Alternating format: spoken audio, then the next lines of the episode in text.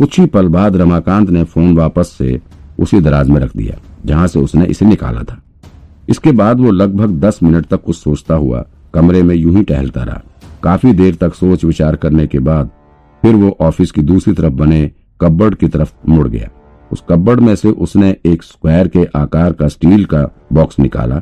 इस बॉक्स में एक छोटी सी मेटल की गन रखी हुई थी। गन के बगल में ही उसका साइलेंसर भी रखा हुआ था। रमाकांत ने गन बाहर निकाला और उसमें साइलेंसर को फिट कर दिया। इसके बाद वो ऑफ़िस से बाहर निकल गया।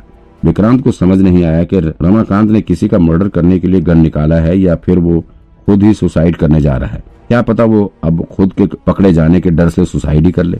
विक्रांत ये देखकर शॉक्ड रह गया। उसे कुछ समझ नहीं आ रहा था कि आखिर रमाकांत ने ऐसी कौन सी बात सुन ली कि वो अपना गन निकालकर बाहर आया है। ऑफ़िस से बाहर निकलकर वो फिर से लिफ्ट में सवार हुआ और उसने लिफ्ट में जी पर टच किया। लिफ्ट चल पड़ी और फिर कुछ ही पल बाद ये ओपन हुई। रमाकांत बाहर निकला। ये जगह पूरी खाली थी। शायद ये बिल्डिंग की पार्किंग से भी नीचे की जगह थी। लिफ्ट से निकलने के बाद रमाकांत लगभग पचास मीटर चलता हुआ गया। वो एक दो बार मुड़ा भी था। कुछ देर चलने के बाद फिर से एक दरवाज़ा सामने आया और फिर रमाकांत ने डोर लॉक की ओर अपना हाथ रखा। तुरंत ही डोर ओपन हुआ और फिर रमाकांत अंदर बढ़ चला। विक्रांत तो रमाकांत के सीक्रेट अड्डों को देखकर ही अवाक रह गया। थोड़ी देर के बाद वहाँ बिल्कुल अंधेरा सा छा गया। उसके बाद जब उजाला हुआ तो वहाँ पर काफ़ी सारी अलमारियाँ बनी हुई थी, जिसमें हज़ारों की संख्या में फाइल्स पड़ी हुई थी। लेकिन रमाकांत अभी भी रुका नहीं। वो आगे बढ़ता ही जा रहा था। उस दूर जाने के बाद फिर से एक मेटल का डोर दिखाई पड़ा। रमाकांत ने फिर उस डोर के सिक्योरिटी पैनल पर अपनी उंगलियाँ फिराई और वो डोर ओपन हो गया। डोर से जैसे ही वो अंदर दाखिल हुआ, वहाँ पर एक आदमी खड़ा था, जिसकी उम्र तकरीबन तीस पैंतीस साल के करीब रही होगी।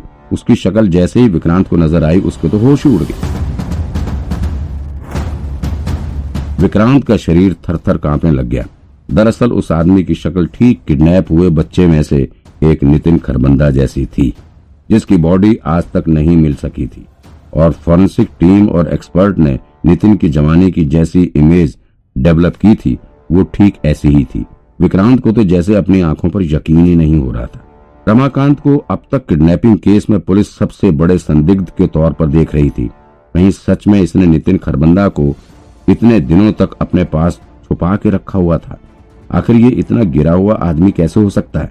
इसे छोटे से बच्चे पर जरा भी दया नहीं आई। और सबसे बड़ा सवाल, इसने सिर्फ़ एक ही बच्चे को क्यों छुपा कर रखा हुआ है? बाकी को क्यों मारा इसने? विक्रांत को कुछ समझ नहीं आ रहा था। वहाँ कुछ देर तक रमाकांत और नितिन के बीच बातचीत हुई। विक्रांत को कुछ बात समझ में तो नहीं आ रही थी, लेकिन फिर भी वो उन दोनों के एक्सप्रेशन को देखते हुए कुछ कुछ अंदाज़ा लगाने की कोशिश कर रहा था। थोड़ी देर तक दोनों के बीच बात होती रही और फिर नितिन दूसरे कमरे में चला गया, उसके पीछे पीछे रमाकांत भी गया। वहाँ जाने के बाद नितिन बाथरूम में घुस गया और फिर रमाकांत भी जाकर बाथरूम के पास खड़ा हो गया। इसके बाद कुछ ऐसा हुआ जिसे देखकर विक्रांत के होश उड़ गए।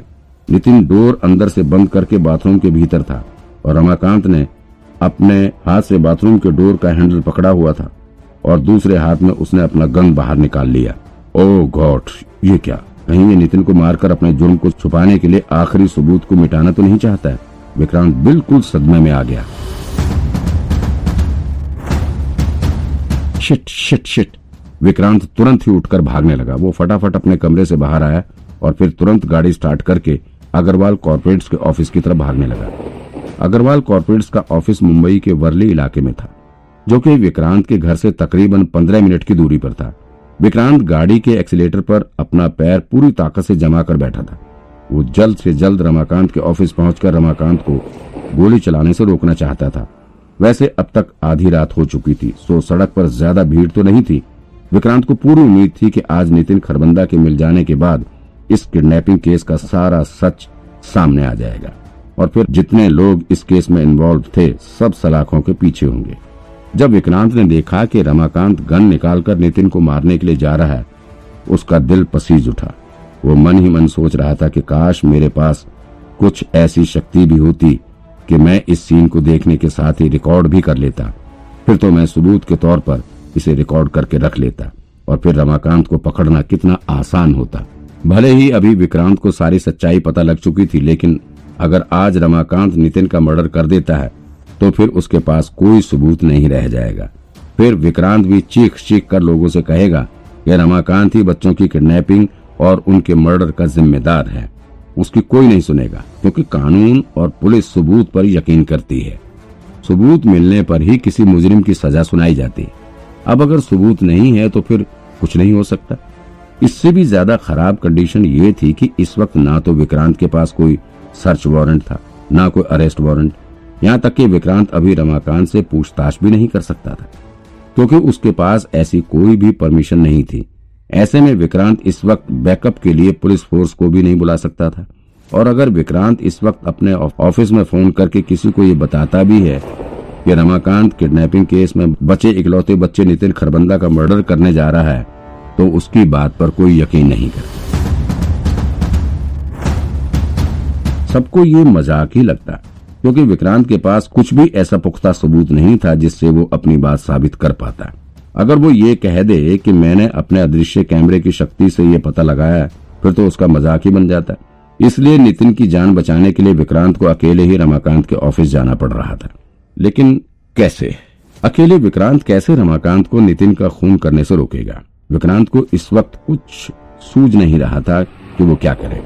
वो सड़क पर फुल स्पीड में गाड़ी भगाता हुआ चला जा रहा था। उसके दिमाग में इस वक्त एक ही ख्याल चल रहा था कि आखिर ऐसा क्या किया जाए जिससे कि रमाकांत को गोली चलाने से रोक दिया जाए। विक्रांत ने फिर से कैमरे की मदद से वहाँ का सीन देखने की कोशिश की तो पता चला कि अभी भी नितिन बाथरूम में ही है और रमाकांत उसके बाथरूम के आगे अपनी गन लेकर खड़ा है। जैसे ही नितिन बाथरूम से बाहर नहाकर बाहर निकलेगा, तुरंत ही उसके ऊपर रमाकांत गोली चला देगा। विक्रांत का दिमाग सन हो चुका था। उसने गाड़ी को लास्ट गियर में डाल दिया था और एक्सलेटर पर अपना पूरा ज़ोर दे दिया था। उसका वश चलता तो हवा में उड़कर रमाकांत के पास पहुँच जाता और उसे गोली चलाने से रोक लेता। लेकिन रमाकांत तक पहुँचना इतना भी आसान नहीं था। उसके पास तक पहुँचने के लिए पहले तो अग्रवाल कॉरपोरेट्स के ऑफ़िस पहुंचो और फिर वहाँ से सारे सिक्योरिटी सिस्टम को क्रैक करते हुए रमाकांत के सीक्रेट रूम इस बीच उसे ना जाने कितने लॉक खोलने पड़ेंगे। तब कहीं जाकर वो रमाकांत तक पहुँच सकेगा। और वक्त वक्त भी तो बहुत कम है। सही मायने में जब तक नितिन बाथरूम के भीतर नहा रहा है, अभी तक उसकी ज़िंदगी सलामत है।